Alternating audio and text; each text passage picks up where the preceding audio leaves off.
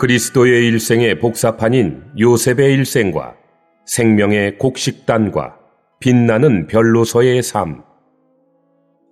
31주 5일 아침의 누림 마태복음 1장 3절. 유다가 다말에게서 베레스와 세라를 낳고 베레스가 헤스론을 낳고 헤스론이 람을 낳고.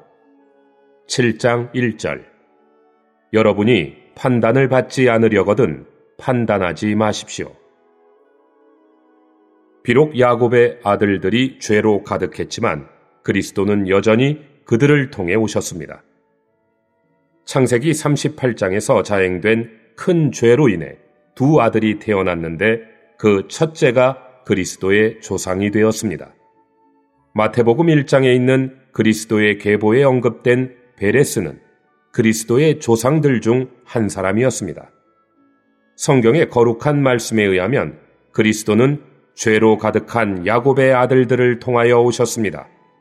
바세바와 연관된 다윗의 죄도 이와 같은 경우입니다. 그 죄의 결과로 솔로몬이 태어났는데 솔로몬 역시 그리스도의 조상이었고 그를 통하여 그리스도께서 오셨습니다.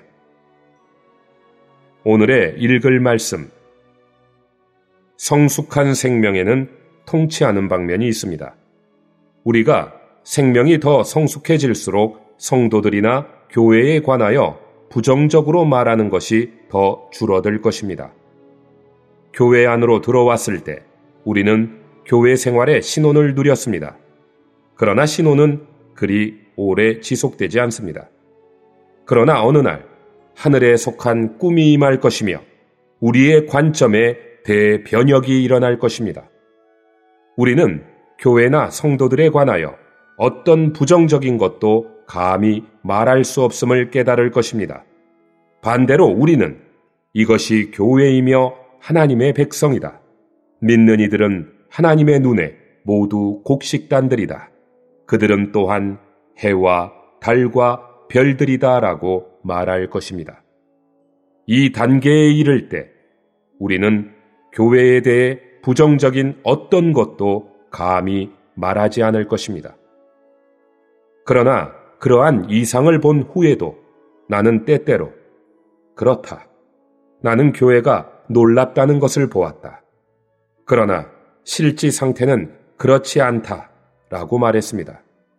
이렇게 말할 때 꼬리가 드러났고 그것으로 인해 나는 죽음의 고통을 겪었습니다. 결국 나는 완전히 굴복되고 설득되어 주님, 저는 저의 나쁜 시력을 잊어버리고 신성한 망원경을 사용합니다. 교회는 탁월하고 훌륭하고 놀랍습니다. 교회에는 잘못된 것이 전혀 없습니다. 교회는 완전하고 온전합니다. 라고 말했습니다. 이렇게 말할 때 나는 생명으로 충만하고 생명을 누립니다. 나에게 모든 형제자매들은 놀랍고 나는 뒤로 물러간 이들을 포함하여 그들 모두를 사랑합니다. 형제자매들에 대해 이렇게 말할수록 나는 더 많이 생명으로 충만하게 됩니다. 나는 우리 중 많은 사람들이 이것을 체험했다고 믿습니다. 우리는 심판하는 사람이 아닙니다. 재판장은 하나님이십니다. 하나님은 성도들을 심판하고 계시지 않으십니다. 하나님은 전갈들을 곡식단들로, 쥐들을 별들로 변화시키시기 위해 그들에게 일하고 계십니다. 결국 우리는 모두 곡식단들과 별들일 것입니다. 우리 모두가 이 영원의 관점을 가질 수 있게 되기를 바랍니다. 요셉은 꿈에서 본 이상에 의해 지시를 받았기 때문에 매우 뛰어나고 놀라운 방식으로 행동했습니다. 어린아이들까지도 텔레비전에서 본 것에 의해 영향을 받는데 하물며 청년 요셉은 하늘에 속한 이상, 즉 자신은 생명이 충만하여 서 있는 곡식단이며 다른 모든 별들은 절을 하는 별이라는 이상에 의해 얼마나 큰 영향을 받았겠습니까? 요셉의 탁월하고 훌륭한 행동은 그가 본 이상 때문이었습니다. 요셉이 두 번의 꿈에서 본 이상은 그의 일생을 통제하였고 그의 행동을 지시하였습니다. 그는 생명이 충만하여 서 있는 곡식단으로서 처신했고 어둠 속에서 빛나는 하늘의 별로서 행동했습니다. 창세기 37장부터 38장까지에는 두 가지 큰 죄가 기록되어 있습니다. 37장에는 분노라는 죄가 있습니다.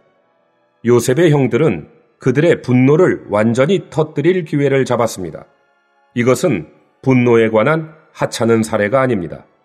요셉의 형들이 음모를 꾀하여 죽이려던 사람은 도적이 아니라 그들 자신의 육신의 형제, 그들 자신의 아버지가 사랑하는 아들이었습니다.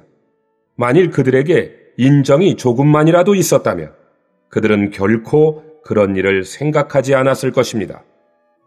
그러나 르우벤은 그것이 그들의 아버지에게 어떤 영향을 미칠 것인가에 관해 생각했고 유다는 그를 죽이지 말고 그의 피를 흘리는 것보다 그를 파는 것이 훨씬 낫겠다고 제안하였습니다.